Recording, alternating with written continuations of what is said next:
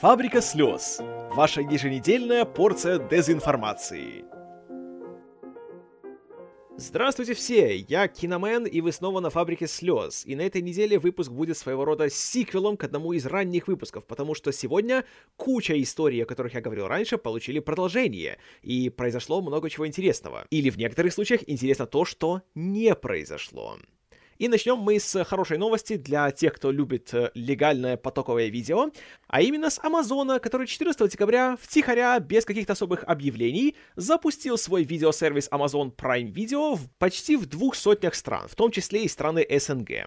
Я на него уже зарегистрировался, не буду ничего рекламировать, просто скажу, что он находится по ссылке прайм видео точка ком, и скажу лишь, что пока его интерфейс, конечно, уступает Нетфликсу по удобности, но зато его ассортимент в плане фильмов оставляет конкурента далеко позади. Правда, с другой стороны, по части сериалов Amazon пока тоже оставляет желать лучшего, и, как ни странно, новейшие сезоны некоторых его собственных сериалов пока еще там недоступны. Но это еще буквально первые дни самого сервиса у нас, поэтому я думаю, что эти шероховатости рано или поздно еще будут улажены. Но сам факт того, что Amazon теперь доступен по всему миру, это великолепно, это большой шаг вперед для всех, и это означает, что теперь Netflix не будет почивать на лаврах, и надеюсь, что он тоже будет дальше развиваться и усовершенствоваться. Поэтому это очень-очень хорошо. Эта новость хорошая и вполне ожидаемая. А вот есть новость весьма неожиданная, и она происходит из корпорации Viacom, у которой, как помните, в последнее время очень тяжелые времена, потому что практически все ее владения, а именно студия Paramount и телеканалы эм ти ви, Nickelodeon и Comedy Central, не приносят такие большие доходы, как хотелось бы. И там, как помните, сейчас идет война за власть, и недавно планировалось, что Viacom и си би эс снова объединятся под руководством Леса Мунвеса, который начальник си би эс и который вывел компанию в лидирующее положение на коммерческом телевидении. Но теперь объявлено, что этот план аннулирован. Viacom и си би эс все еще будут отдельными юридическими лицами, ни о каком объединении речь не идет, а Роберт Бакиш, который недавно был назначен временным гендиректором Viacom, теперь будет постоянным гендиректором. Официально заявляется, что компания National Amusement, которая является главным акционером Viacom, и ее начальница Шерри Редстоун, дочь Самнера Редстоуна, все они, выслушав планы Бакиша по дальнейшему развитию корпорации, были переполнены уверенностью и решили, что ему стоит доверить руководство и что он выведет Viacom на новый уровень и восстановит ее былое величие. И сам Бакиш, который в Viacom долгое время работал на международный рынок, занимался всякими различными сделками и продажами за пределы эс ша а, заявил, что он будет очень тесно работать со студией Paramount и каналом эм ти ви, пытаясь как-то немножко вырулить их в нужном направлении и сделать их более прибыльными. А это, конечно, очень нужно всем, потому что у студии Paramount последние годы просто трагические, и хотя у них были такие хиты проката, как, допустим, «Трансформеры четыре» два года назад, или в прошлом году у них очень хорошо прошла «Миссия невыполнима пять», то вот в этом году у них сплошные неудачи. Например, есть «Звездный путь три», который вроде был довольно хорошо оценен обозревателями и зрителями, но в прокате он прошел неудачно и собрал даже меньше, чем вторая часть, которую все заплевали. Были «тринадцать часов», которые вроде бы Майкл Бэй, человек стабильный, приносящий деньги, а фильм провалился в прокате.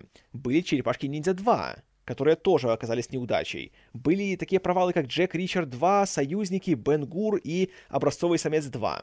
Все дорогие проекты, все очень громкие, куча звезд, которые, разумеется, просят большие гонорары, а в случае, допустим, с фильмом Тома Круза, то он еще и берет себе проценты от сборов, и все это дело потерпело неудачу в прокате.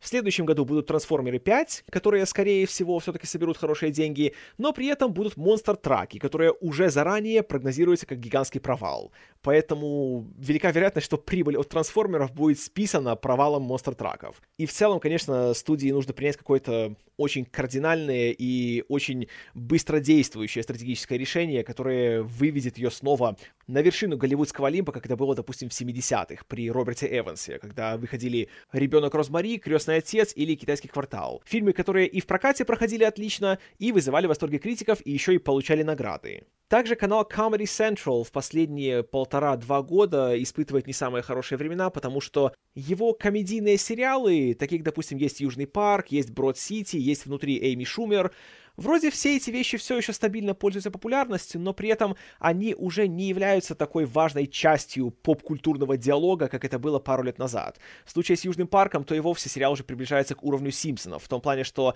да, он есть, да, все его любят, но он уже далеко не вызывает того шума, как это было, допустим, лет десять или даже пятнадцать назад. А еще более плохая ситуация наблюдается с политическо-сатирическими программами Comedy Central, в частности, с ежедневным шоу с Тревором Ноем и с закрытым в этом году еженочным шоу с Ларри Уилмором.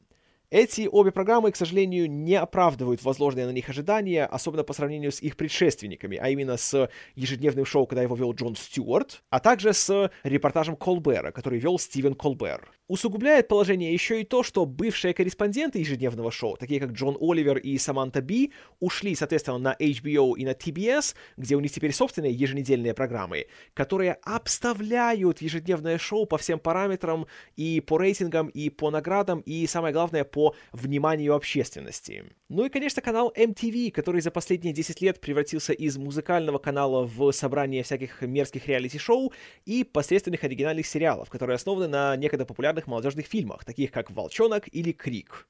Поэтому у Бакиша, конечно, работы непочатый край, но хочется верить, что, по крайней мере, хуже, чем это было раньше, уже не будет. Хочется верить. Так же, как хочется верить, что лучше дела станут на студии имени братьев Уорнеров, у которой тоже произошли довольно серьезные перемены на этой неделе. Как я рассказывал уже раньше, на данный момент корпорация Time Warner находится в процессе перехода под э, крышу корпорации эй ти энд ти, и этот процесс уже приводит косвенно к определенным сменам в руководстве студии Warner Brothers. И так было объявлено, что Грег Сильверман, который последние три года возглавлял производственный отдел студии, уходит со своего поста. Он был поставлен на этот пост после того, как в две тысячи тринадцатом году с него ушел Джефф Робинов, человек очень уважаемый и очень влиятельный, благодаря которому у студии выработалась политика привлекать каких-то потенциальных режиссеров и их держать все время на студии, позволяя им снимать какие-то свои более личные проекты, которые, может быть, с коммерческой точки зрения будут не особо хороши, но которые самим режиссерам очень важны и интересны. И по такому принципу на студии задержались Зак Снайдер, Клинт Иствуд или Стивен Содерберг. Но в две тысячи тринадцатом году по разным причинам Робинов ушел, и на его место стал Сильверман, который как-то, знаете, не отличился. Несмотря на то, что при нем было запущено немало весьма хороших фильмов, в прокате в основном результаты были незавидными. И при нем за последние пару лет были, конечно, такие неудачи, как, например, «Грань будущего», которая хоть и была отличным фильмом, но в прокате почти провалилась. Или были, допустим, такие страшные провалы, как ремейк «На гребне волны», или «Пен. Возвращение в Нетландию», или «Восхождение Юпитер», или «Агенты Анкл», или «В сердце моря». Все очень большие, очень масштабные и дорогие фильмы, которые не нашли теплого приема как у зрителей, так и у критиков, так и, соответственно, в финансовых отчетах. Что интересно, еще в конце прошлого года ходили слухи о том, что Сильвермана, скорее всего, уберут с должности, потому что он не справляется, не дает нужных результатов. Но при этом в январе этого года с ним продлили контракт еще на три года. А вот теперь такая неожиданная новость о том, что он уходит с поста. И на его место поставлен человек, который как раз наоборот за последние пару лет очень хорошо себя зарекомендовал как руководитель студии New Line, которая, напомню, после провала «Золотого компаса» перестала быть самостоятельной организацией и стала подразделением студии Уорнеров. Зовут этого человека Тоби Эмерих, и теперь он будет не только президентом New Line, но и начальником производственного отдела Уорнеров. И его назначение на руководящий пост вполне логично, потому что на New Line он добился большого успеха благодаря тому, что он держал бюджеты под контролем, и благодаря этому добивался гигантской прибыли в прокате. И при нем как раз New Line делала акценты на свои коронные жанры, то есть на ужасы и на комедии. И за последние пару лет у New Line были такие хиты, как «Заклятие один и два», «И гаснет свет», «Полтора шпиона», «Крид» и «До встречи с тобой». Ну и, конечно же, также New Line участвовала в создании трилогии «Хоббит», которая также немножко денег собрала. Поэтому вполне логично, что теперь э, студией Уорнеров, которая в последнее время испытывает большие финансовые проблемы, будет руководить человек, который умеет считать деньги и, что еще важно, умеет делать деньги. Поэтому хочется верить, что теперь у студии дела пойдут на поправку, потому что В этом году у Уорнеров было только два безоговорочных хита. Один — это «Чудо на Гудзоне» Клинта Иствуда, а второй — это «Фантастические твари и где они обитают» Дэвида Йейтса. Фильмы, которые собрали большие деньги и при этом были положительно оценены. В то же время были два пресловутых супергеройских блокбастера, а именно «Бэтмен против Супермена» и э, «Отряд самоубийц». И хотя суммы в прокате у них очень даже большие, но, как я уже говорил раньше, у них были еще и большие затраты. И что еще очень важно для студии, критики оба фильма заплевали. А хотелось бы, конечно, чтобы как-то более положительно к ним относились, потому что это как бы фундамент их большой киновселенной, и, разумеется, никто не хочет, чтобы с самого начала такая большая махина взяла и затормозила. Поэтому все, конечно, очень надеются, что «Чудо-женщина» в следующем году немножко исправит ситуацию, и, возможно, наконец-таки все будут довольны, а не только самые упертые фанатики. Кстати, о киновселенной ди си. Режиссер Зак Снайдер объявил, что он возьмет перерыв между съемками двух фильмов о Лиге Справедливости, и как только закончится работа над первой частью, которая выходит в ноябре следующего года, он снимет фильм под названием «Последняя фотография», который он разрабатывает уже более десяти лет и который будет военной драмой, которая разворачивается в наши дни в Афганистане. И это будет вымышленная история о том, как военный корреспондент остается единственным выжившим из группы людей после теракта, теракта, и он натыкается на элитного бойца спецподразделения, который ищет пропавшего где-то в Афганистане члена своей семьи, и эти двое объединяют свои усилия, чтобы солдат нашел своего близкого человека, а корреспондент сделал суперкрутой репортаж, который станет для него гигантским шагом вперед в карьере. Продюсировать все это дело будет супруга Снайдера, Дебра, а за сценарий отвечает его партнер по трёмстам спартанцам Курт Джонстад. И должен я вам сказать, что, хотя, конечно, вы знаете, если вы давно меня слушаете, что я Я очень люблю Зака Снайдера, это мой любимый режиссер, и у меня совсем нет никаких злых чувств в его адрес. Но эта новость меня как-никак даже немножко воодушевляет. Хотя бы из-за того, что в кои-то веки Зак Снайдер не будет делать что-то, связанное с комиксами, супергероями и э, что-то будет на, на основе оригинального сценария. Тем более, что это будет происходить в реальном мире с живыми людьми. И, как знать, может, это будет для него тем же, чем для Майкла Бэя был «Кровью и потом». Может, наконец-то ему дадут снять что-то, что он реально сам хочет сделать, и это будет не чем-то суперклиповым, мультяшным и стилизованным, а это будет полноценным художественным фильмом. Хотя, конечно, нужно помнить, что когда в последний раз Зак Снайдер снимал какой-то фильм по оригинальному сценарию, то получился запрещенный прием, который... В общем, не будем делать долгоидущие выводы. Но я надеюсь, что из «Последней фотографии» что-то дельное все-таки получится. И недавно фильм был довольно близок к запуску, и на главной роли даже уже вроде были выбраны Шон Пенн и Кристиан Бейл, но не получилось. Хотя, может быть, оно и к лучшему.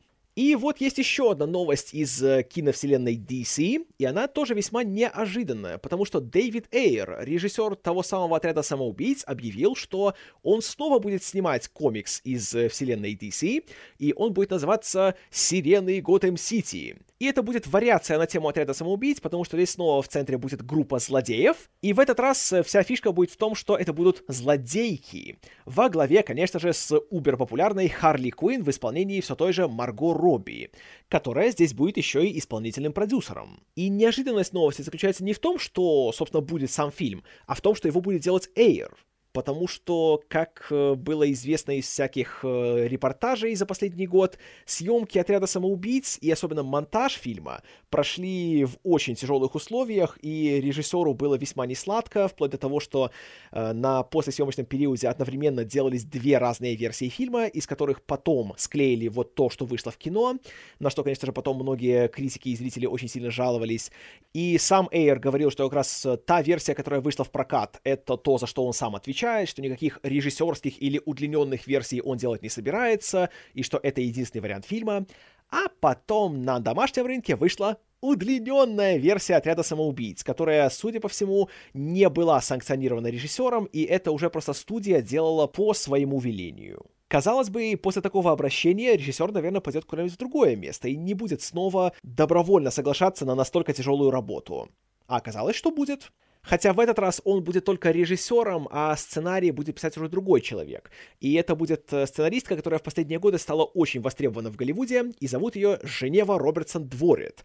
Она впервые привлекла внимание Голливуда своим сценарием под названием «Арес», который в прошлом году был включен в черный список, а также она уже успела побыть членом группы сценаристов, которые разрабатывали сиквелы к «Трансформерам», написать вариант сценария для «Шерлока Холмса три», а также написать сценарий к «Ларри Крофт», чей перезапуск сейчас активно готовится, и его премьера назначена на шестнадцатое марта две тысячи восемнадцатого года, одновременно с «Флэшем», кстати, и главную роль там сыграет Алисия Викандер под руководством норвежского режиссера Рора Утхауга, который также прославился в прошлом году благодаря фильму-катастрофе «Волна», который он снял у себя на родине. И с Ларой Крофт связана довольно интересная новость о том, что злодея в фильме сыграет Уолтон Гоггинс, замечательный актер с телевидения, который в последнее время перебрался и в большое кино, например, вы могли его недавно видеть в великолепной роли у Квентина Тарантино в «Омерзительной восьмерке», а также в последнее время он снимался на кабельном телевидении, на эйч би о в «Завучах» вместе с Дэнни Макбрайдом.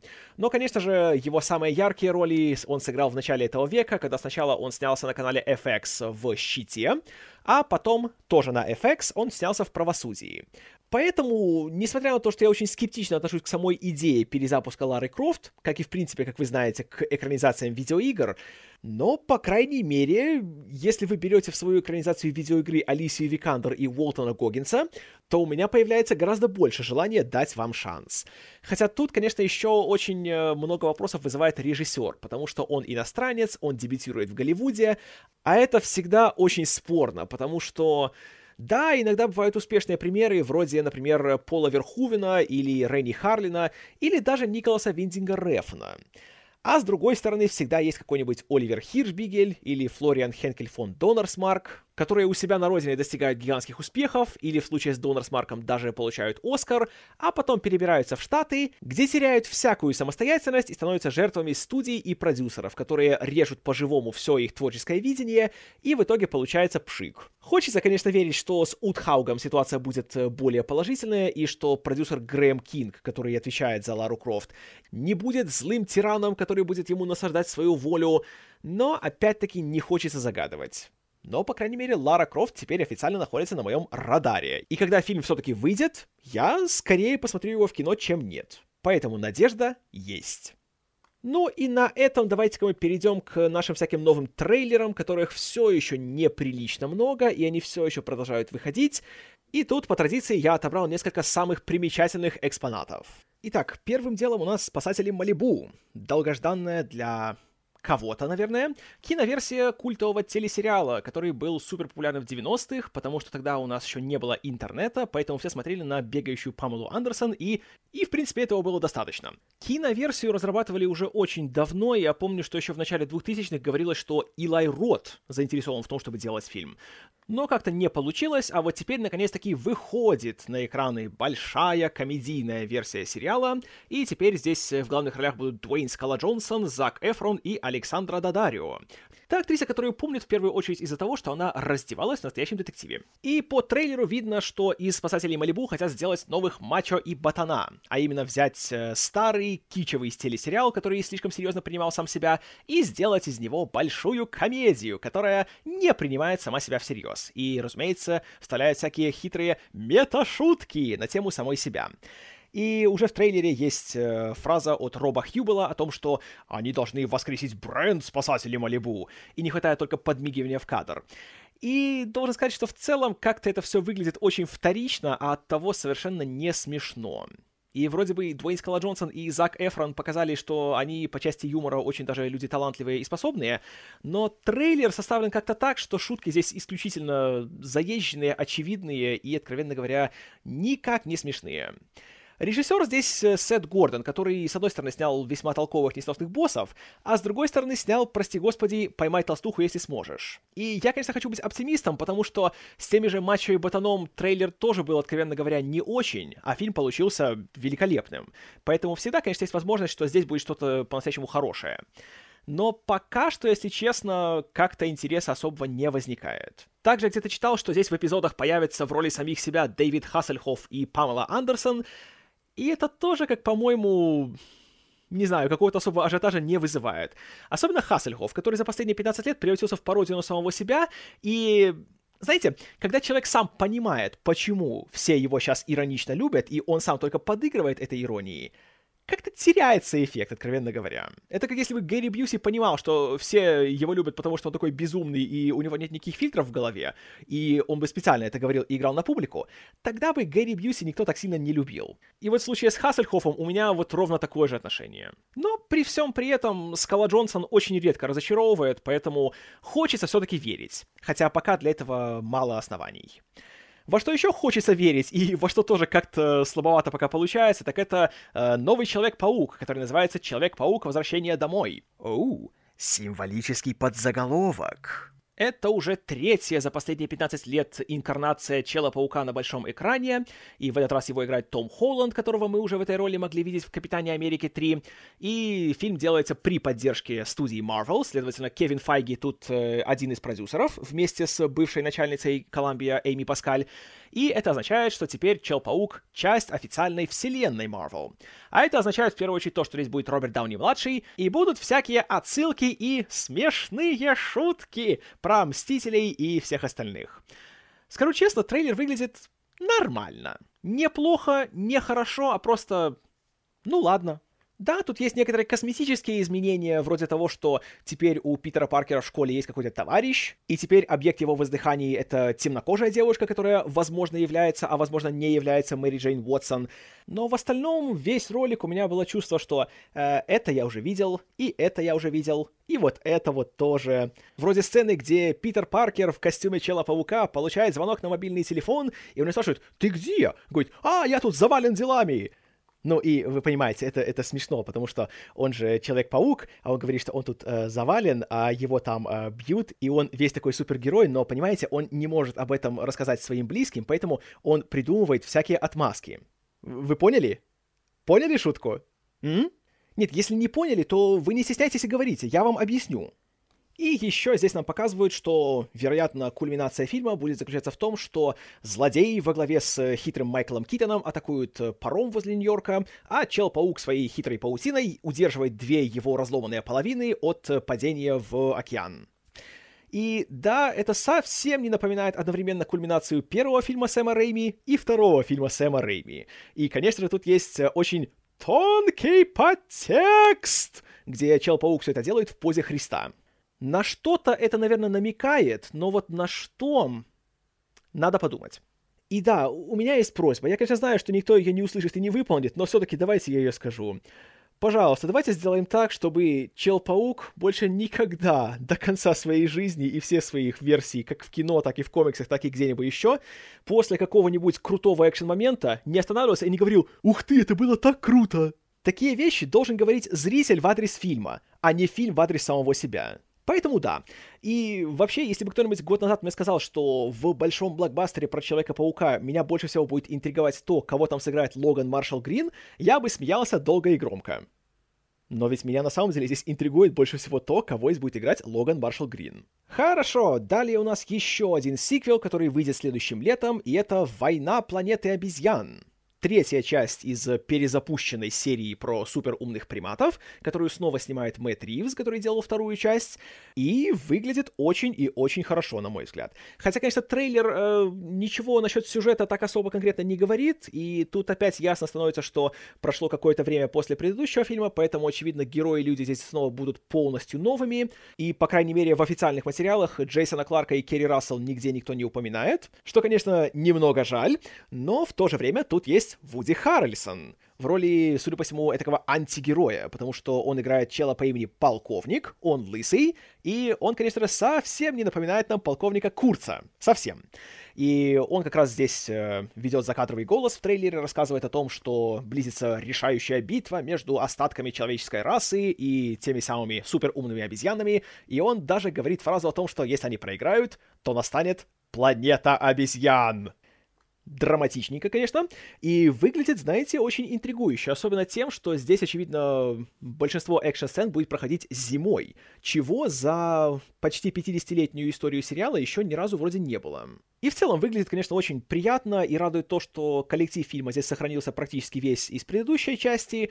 Здесь снова режиссер Мэтт Ривз, продюсеры Рик Джаффа и Аманда Сильвер и сценарист Марк Бомбак. Ну и, конечно же, обезьяны все еще выглядят просто великолепно. Я третью часть и так ждал с большим нетерпением, а после трейлера как-то, знаете, и вообще это становится одним из моих самых ожидаемых фильмов следующего года. Поэтому очень буду надеяться, что будет третья часть, которая, по крайней мере, будет не хуже предыдущих двух. А пока что все предпосылки для этого есть. Затем у нас еще один сиквел, правда, в этом случае к фильму, который разнесли в пух и прах все, кому не лень, особенно те, кто его не смотрели, и это «На пятьдесят оттенков темнее», у которого вышел второй трейлер, и который выглядит... Эм...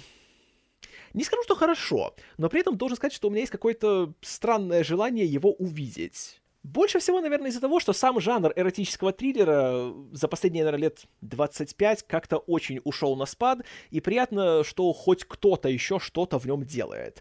Другая проблема в том, что фильм берет свою тему, а именно всякие вот эти вот доминантно-покорные отношения и садизм, мазохизм и так далее, но при этом есть такое чувство, что создатели не особо разбираются в этом мире, а во-вторых, не особо-то и хотят. Особенно, когда открывается шокирующий поворот о том, что у главного героя, миллиардера Кристиана Грея, все его садистские склонности появились от того, что у него в юном возрасте была своя миссис Робинсон, которая его совратила, и таким образом получается, у тебя могут быть садомаза тенденции только из-за того, что ты нездоровый на голову. Это, конечно, во-первых, глупая, а во-вторых, откровенно говоря, вредная идея. Но при этом я не знаю почему. Возможно, потому что я сам немножко мазохист и люблю смотреть фильмы, которые не хороши. Но трейлер сиквела как-то так, не знаю, у меня есть такое чувство, что я буду смотреть, и мне будет даже забавно за всем этим чудом наблюдать. Даже несмотря на то, что уже по трейлеру видно, что Джейми Дорнан все еще абсолютно деревянный, и между ним и Дакотой Джонсон никакой пресловутой искры нет, и ей приходится играть за двоих. Но в то же время Дакота Джонсон, которая в первом фильме практически весь его вытянула на своих плечах, она и здесь выглядит очень даже хорошо. Во всех смыслах. Плюс хочется надеяться, что новый режиссер Джеймс Фоули, который в свое время снял «Американцев», не сериал, а фильм, фильм по Дэвиду Мэммету, а также он снимал некоторые серии «Карточного домика». Здесь, по крайней мере, не ударит в грязь лицом и может даже сделать что-то отдельное. А также мне очень нравится, что здесь поменяли оператора-постановщика, и им будет Джон Шварцман, человек, который большой друг Майкла Бэя, который снимал до него «Скалу», «Армагеддон» и «Перл-Харбор».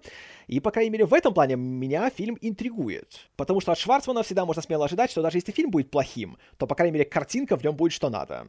Вот бы только они еще не использовали этот дурацкий, вызывающий кровотечение из ушей кавер на «Crazy in Love» от Бейонсе. Было бы вообще сносно. А так, я надеюсь, что, по крайней мере, будет плохо-хорошо. Что, по крайней мере, будет не скучно и, может, даже занятно. Ну и, конечно, я абсолютно уверен, что каким бы фильм ни получился, студия Universal на нем заработает силосную башню денег, и это будет хорошо для студии Universal. Так же, как она заработает еще не знаю сколько денег на следующем нашем фильме, и это «Форсаж восемь», который в оригинале получил прекрасное в своей инфантильности название «The Fate of the Furious», то есть «Судьба яростных». И тут игра слов в том плане, что если написать эф восемь, оно будет читаться как «Fate», то есть как «Судьба». Детский сад, но, ну как это прекрасно. Так же, как и сам трейлер. В нем нам обещают, что в фильме будет шокирующий поворот, где Доминик Торетто, которого играет Вин Дизель, и который все предыдущие семь фильмов говорил, что «у него нет друзей, у него есть семья». Он предает свою семью и уходит к злодейке, которую играет Шарлиз Терон. Заодно он подставляет Дуэйна Скала Джонсона, который теперь сидит в тюрьме, вместе с Джейсоном Стейтемом из предыдущего фильма. И он грозится, что он будет бить Стейтема, как барабан племени Апачи. А что было еще веселее, Курт Рассел, которого как бы убили в седьмом фильме, оказывается живым, и он приходит на помощь нашим героям и говорит, что теперь они должны работать вместе с Джейсоном Стейтемом. И да, вы совершенно правы, это тотальный абсурд, логика и здравый смысл, и законы физики здесь и рядом не проходили, Но черт побери, как это занимательно выглядит. И радует то, что хотя у сериала снова поменялся режиссер, и теперь это будет Феликс Гэри Грей, который недавно выпустил хитовый «Голос улиц», а также еще лет тринадцать назад он выпустил ремейк «Ограбление по-итальянски», где также были Стейтем и Террен. Он явно очень хорошо справляется с экшн-сценами. Здесь видно, что большинство трюков настоящие, и машины здесь ломаются и переворачиваются не компьютерные, что очень радует. И безумия здесь тоже хватает. И тут есть кульминационная сцена, которая происходит, очевидно, в Исландии ее снимали, насколько я знаю.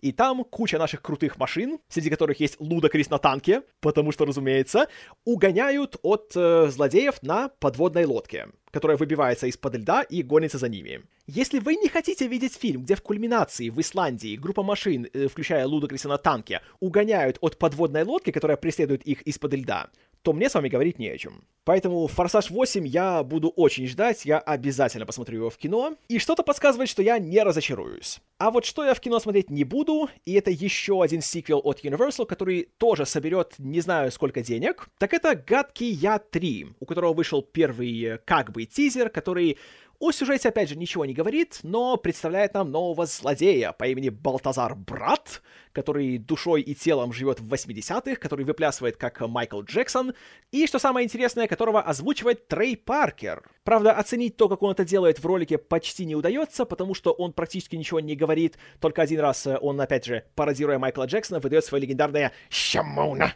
Но в остальном должен признать, что выглядит он разочаровывающе. И да, я понимаю, что «Гадкий я» — это, конечно, не самая тонкая комедия на свете, но какие-то даже визуальные гэги здесь, откровенно говоря, очевидные и простецкие. Как-то не хватает им какой-то такой безумной фантазии, которая была в первом фильме цикла. Но радует то, что в ролике почти отсутствуют миньоны. И, наверное, создатели поняли, что, возможно, зрителю они уже немножко приелись, и, может быть, их будет меньше. И да, я сам почти поверил в то, что я сказал. Но при этом я был бы гнусным обманщиком, если бы сказал, что Стив Карелл меня не рассмешил в этом ролике. Особенно в конце, когда ему приходится терпеть неслабое унижение, когда он пролетает мимо какого-то офиса, где поздравляют какого-то своего коллегу с днем рождения, и он присоединяется к поздравлениям. Я не знаю, наверное, дело в том, что у Стива Карелла просто очень смешной голос, но вот это меня рассмешило. Хотя, конечно, к самому фильму это никакого отношения не имеет, это просто одноразовый гэг, который ничего не значит, поэтому я очень сильно сомневаюсь, что мне понравится, потому что при всей моей любви к первому гадкому мне, второй гадкий я для меня был невыносимым. Поэтому я не знаю, если честно, в кино я точно смотреть не буду, потому что это анимация. Но и дома тоже я не особо, знаете, горю желанием его наверстывать. Но надежда все еще есть. И в завершение будет еще один трейлер к фильму, который также я не сильно, знаете, жду, но опять-таки надеюсь, что может будет что-то хорошее. И это новый фильм Кристофера Нолана под названием «Дюнкерк», в котором он попробует для себя новый жанр, а именно военную драму, которая еще и основана на реальных событиях. И фильм будет рассказывать об операции по эвакуации союзных войск с берега города Дюнкерк, который во Франции. И эти события уже немного затрагивались в фильме Джо Райта «Искупление» почти десять лет назад. Ну а теперь вот Кристофер Нолан решил таки посвятить этому целую картину. И, знаете, я не скажу, что выглядит плохо, но выглядит как-то... Э? Как-то вот так вот. Если бы я не смотрел, например, «Спасение рядового Райана», «Братьев по оружию», «Тихий океан», «Тонкую красную линию» и еще полтора десятка военных драм, которые вышли на протяжении моей жизни, наверное, я бы подумал, что это что-то такое новое, супер продвинутое, передовое и тому подобное. А так выглядит, ну да, видно, что деньги потратили не зря, что, очевидно, здесь будут, опять же, как и всегда у Нолана, практические спецэффекты, и все будет по-настоящему, все будет так серьезно и, и круто. Я не против этого всего, но я как-то не увидел ничего такого, что вот именно выделяет фильм на фоне своих коллег по цеху. И да, тут есть куча прекрасных актеров, тут есть и Кеннет Брена, и Марк Райланс, и, как всегда, появится еще и Майкл Кейн, плюс Том Харди есть. Но все это выглядит как-то так, знаете, как будто все делают все по инструкции. Вот у вас есть э, руководство, как сделать большую и серьезную военную драму. А именно, набери крутых британских актеров, заставь их говорить с каменным лицом очень вдохновляющие и героические вещи, и сними это все с максимально выцветшей цветовой гаммой. Поэтому как-то особого впечатления не производит. И, наверное, самая главная вещь, которая у меня как-то так вызывает сомнения, это то, что здесь Нолан опять написал сценарий. Простите, я согласен с тем, что Крис Нолан талантливый режиссер.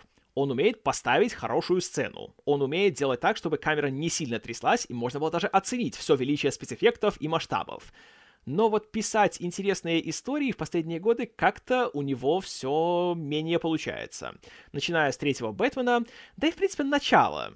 Знаете, начало, чем больше я его пересматриваю, тем больше я вижу, насколько там дубовый сценарий, который состоит не из событий и раскрытия персонажей, а из длиннющих инструкций о том, что здесь происходит, кто вот это вот, что нужно здесь сделать, куда нужно пойти и так далее, и так далее. И, конечно, хочется верить, что смена жанра на что-то такое более приземленное, где не нужно путешествовать в другие галактики, чтобы там находить Мэтта Деймона, который будет спрашивать, как ты думаешь, что по результатам психологических исследований человек видит последним перед смертью? Возможно, пошла Крису Нолану на пользу, но, знаете, это тот случай, когда поверю, когда увижу. Я, конечно, посмотрю фильм, и, наверное, даже пойду на него в кино, но прошли те времена, когда я слепо верил в кого-либо. А уж тем более в чела, который снял третьего «Бэтмена». И вот на этой не самой веселой ноте, наверное, на сегодня мы закончим. Я скажу вам спасибо за внимание. С вами был Киномэн, и до следующей недели. Надеюсь.